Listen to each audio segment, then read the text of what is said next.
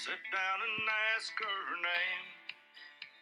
When the drinks finally hit her, she said, I'm no quitter, but I finally quit living on dreams. I'm hungry for laughter and here ever after. I'm after whatever the other life brings. In the mirror, I saw him and I closely watched him. Spine tingling greetings to every single one of you. Thank you so much for stopping by and making Paranormal Prowlers podcast part of your day. Those amazing tunes that you just heard are, as always, courtesy of the amazing Bobby Mackey, and I, of course, am your host, Tessa Morrow. Today we find ourselves on Highway 70, not too terribly far from the border of Colorado. The stretch of road I am going to be talking about is about 11 miles, give or take, worth in Wyoming, starting in Encampment and ending in Slaughterhouse Gulch.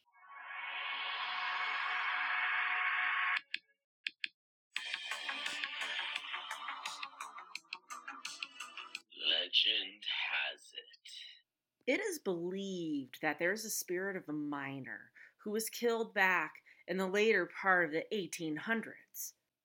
It's said that this miner perished after a dynamite blast went horrifically wrong. The story goes that these guys were out searching for gold in the Wyoming rugged wilderness in the mountains when the worst of the worst happens tragedy strikes. And whether this legend has truth to it or not, what is known is that there have been several sightings of a miner dating back to the early 1900s. Legend or truth, something or someone is definitely out there. The man, he's in the stagecoach, being pulled by his trusting horses, when all of a sudden they become spooked. Argentina, Cochise, what's wrong? Calm down, girls, calm down. What's going on? He cannot help but feel fear in his own heart. He looks around.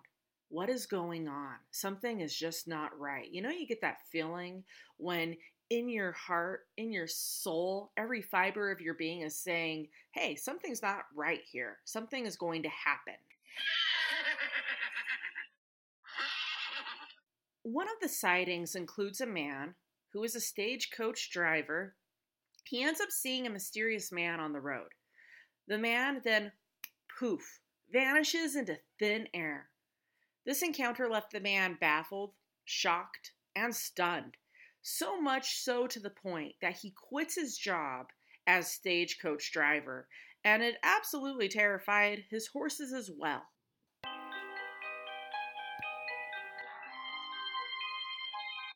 In 1917, a group of forest rangers are enjoying a nice dinner on the side of the road when a miner, or a man who resembles a miner, walks by them.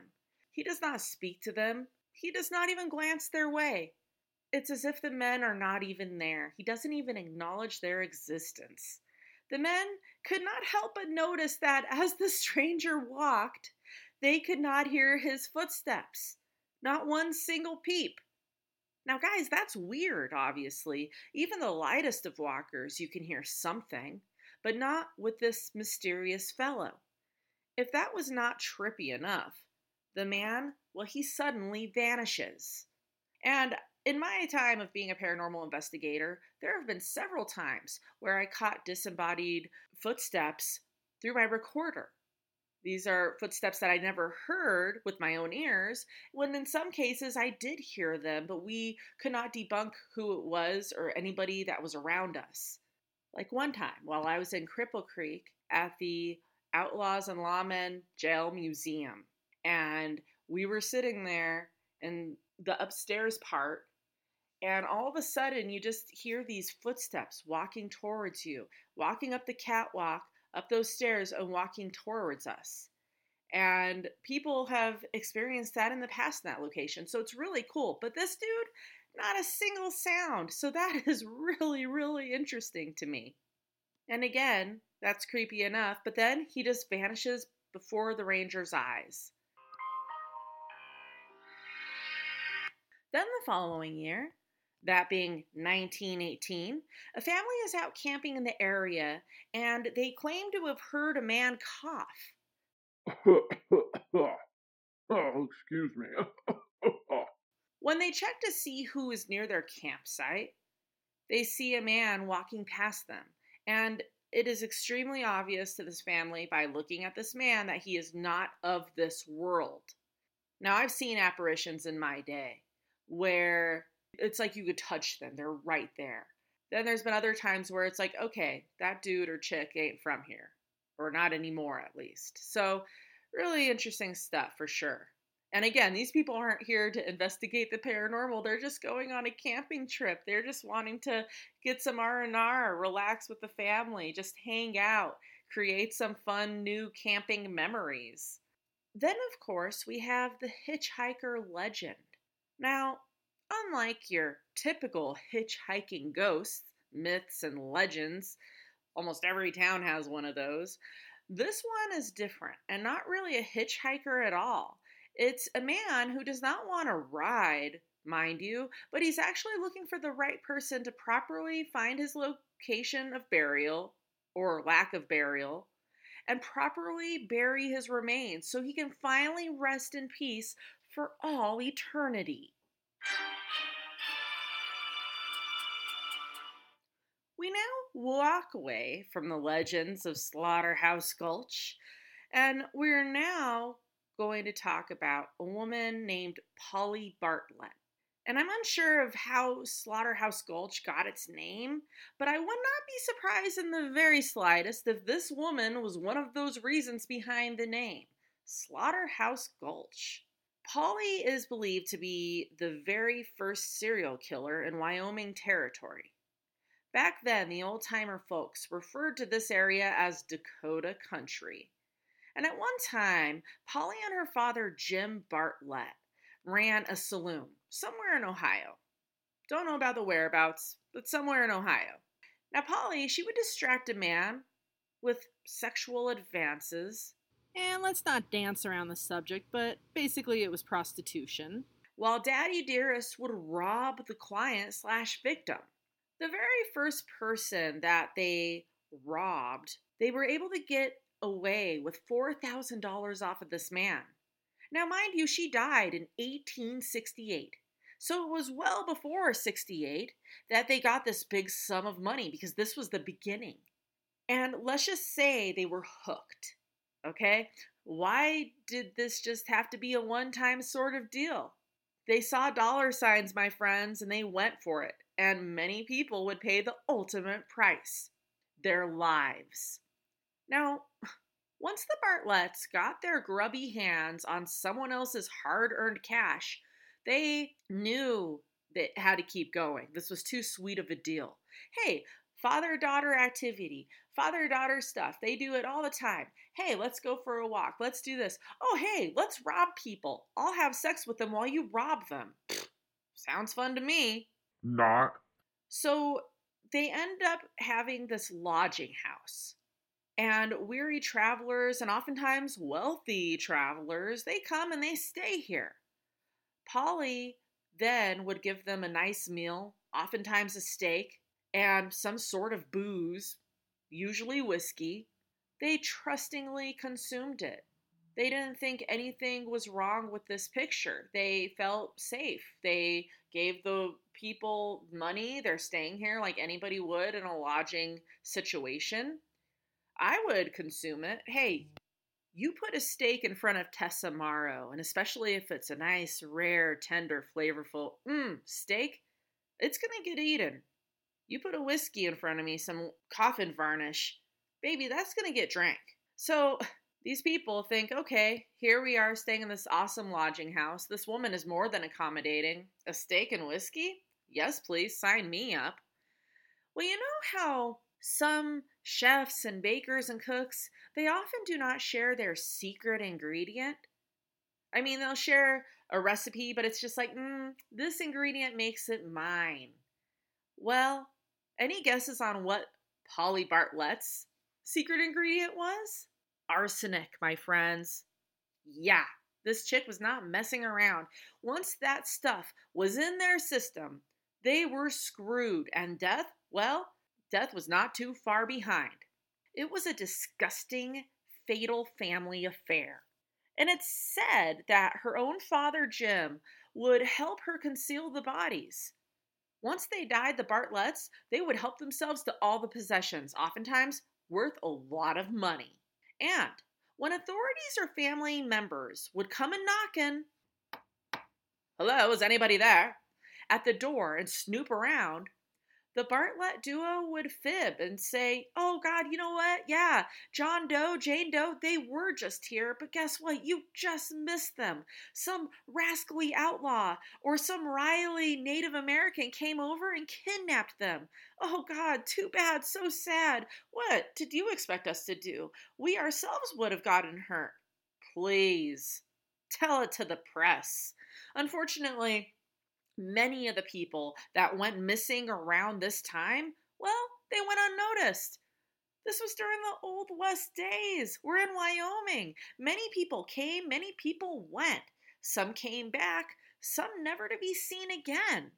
During that time, that wasn't out of the ordinary. Now, sometimes they went on to greener pastures, or sometimes they were six feet under a serial killer's lawn. Now, some assumed it was Indians who took the missing, it's happened before. Hey, maybe it's happened again. While others believe that the missing were victims of highway robbery, as that was a huge thing back then as well. Dangerous times then, my friends. Dangerous times indeed. We had the Native Americans. We had highway robbery. We had the outlaws. But it's like, I don't think people had it in their minds that, okay, this is a serial killer duo. Mind you, a woman being the main culprit who is responsible. Even to this day, there's not that many women serial killers. Now, they're out there, obviously, definitely out there, but it's still not that common. Now, Polly Bartlett, also known as the murderess of Slaughterhouse Gulch, that like sounds like that would be like a good movie, right? The murderess of Slaughterhouse Gulch. I could totally write a script right now about that. Now it's said that Polly Bartlett and her father they murdered 22 people at least. One of the people they kill is not dismissed and brushed under the rug, and he is very much missed. His presence, it's noticed that he is not around. What happened to him? And I wish it could be said like that for all the other victims. And some were missed, some were searched for, but again, it just, you know, was a common thing where people came and went. Now, one was a man named Theodore Fountain. He was the son of Bernard Fountain. He was a very wealthy and successful man. He was the owner of several mines. And in 1868, Bernard hires help from the Pinkerton Detective Agency. The Bartletts, they soon realize hey, we're in hot water. People are searching for us. And they take off in a hiding, as most cowards do. And as authorities investigate and start searching the property of the Bartletts, and they make a very eerie discovery several bodies buried on the Bartlett Inn property.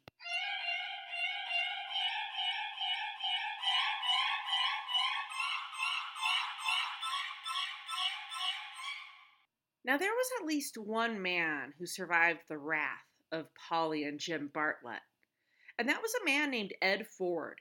He manages to escape with his life from the deadly father and daughter duo. Now, he was not a huge drinker, and he declined the toxic and would be fatal cocktail. He knew something was wrong, though, and he ends up escaping, thankfully. Again, those spidey senses. He's like, something's not right with this crazy broad and her dad. Like, something's going on, and oh boy, I'm going to find out what it is. Now, too bad he did not share this encounter with his brother Sam because not too long after Ed Ford's encounter, his brother Sam Ford is traveling through the area and he ends up staying at the fatal Bartlett Inn. And he is never seen or heard from again, much to his family's dismay.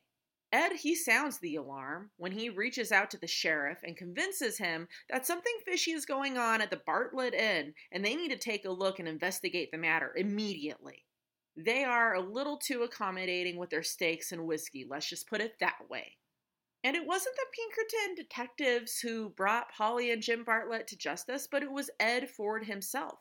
He was on the killer's trail. When he catches up with them, he shoots Jim Bartlett, killing him. Yes!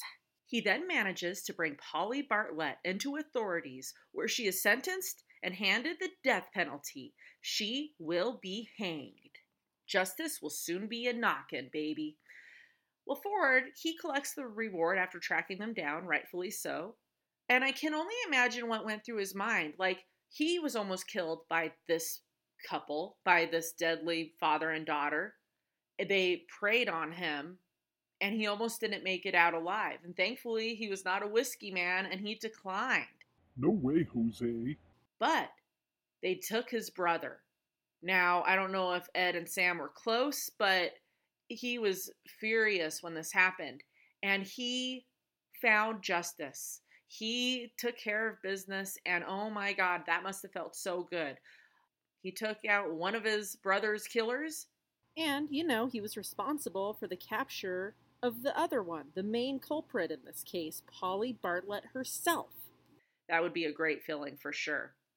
So, when it comes to Polly, her execution is coming. She remains in a jail cell. And, you know, do you think I'm going to say she was executed and that's the end of the story? No. Uh uh The very first night she is in jail, a man named Otto Kalkhorst, who happened to be one of Bernard Fountain's miners, remember, Bernard, his son went missing, and that's the reason kind of this all came to light. Well, he comes to the jail and he shoots the serial killer right through the jail cell bars. Polly Bartlett, killer of at least 22 people, does not survive this shooting. Thank the heavens. I'm sure her victims are not mourning over that. Now, thankfully, he was never tried for the killing. She is scheduled to be executed anyway, so I mean, really, who cares? She killed at least, at least 22 people, right? So, I mean, to me, it's like she was a bad person. In this case, with Polly getting killed by Otto through the jail cell, sorry girl that's karma honey. You could have done something else in your life. You could have bettered yourself. You could have did things and helped people or help yourself not to other people's money but to other things that wouldn't get you executed or shot in a jail cell. Just saying.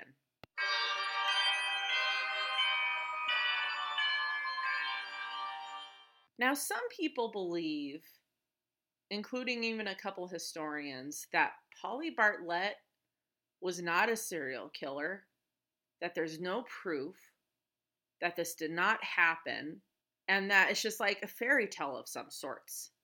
I, you know, again, it's like kind of like, do you believe this or not? You know, is this a myth? Is it a legend? Is it true? What really happened? I don't know. This week's special city shoutouts go to Marseille, France, and I feel so bad for them right now with the riots. That's just horrible. My heart goes out to all the victims. Woodford Green, England. Show Low, Arizona. Greenock, Scotland. And Altoona, Pennsylvania. You guys, as always, thank you so much. It's greatly appreciated for making Paranormal Prowlers podcast part of your morning, day, night midnight, early dawn.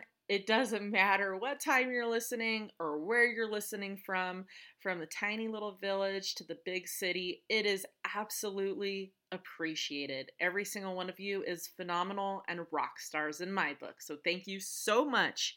And be sure to check out next Monday's freshest episode.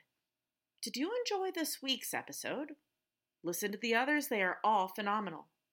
Haven't heard every single one yet? Really, there's no need to cry. You could hit up any of those phenomenal podcast platforms such as Blubrry, Spotify, TuneIn Radio, Player FM, Apple Podcasts, Podcast Republic. Basically, wherever you may roam to listen to your other spooky podcasts, you'll probably find Paranormal Prowlers podcast lurking in the background. Do you have an idea for a topic that you think would be really great on the podcast?